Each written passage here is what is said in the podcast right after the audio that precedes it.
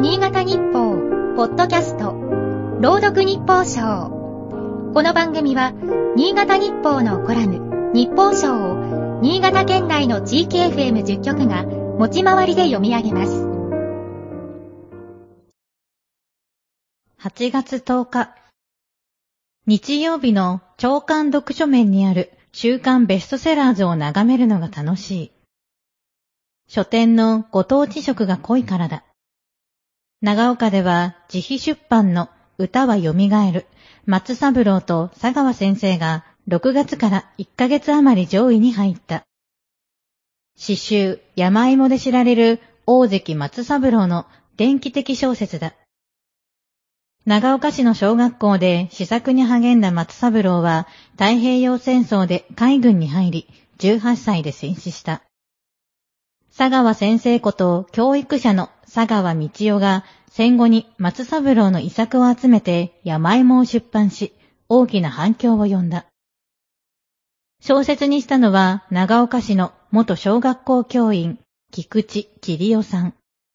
松三郎の詩を地元の教育的財産として広めたいというのが動機だが、目的はもう一つある。当時の言論弾圧への問題提起だ。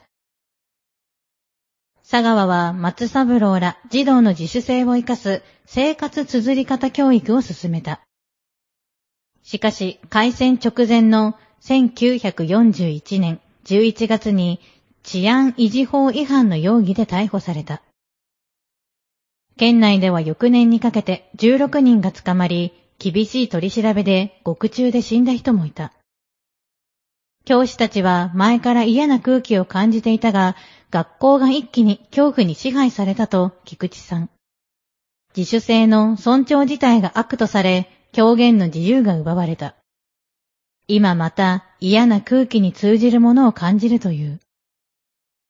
過去10年で特定秘密保護法、共謀罪法など、権力側の情報統制や国民監視につながる法律ができた。日本学術会議の会員を政府が選別した。元首相の国葬をめぐる異論に政府与党幹部は向き合おうとしない。負の歴史を繰り返さないため、多様な言論を認めることの意義を改めて考えたい。今日の日報賞は FM 角田山吉木ゆりが朗読しました。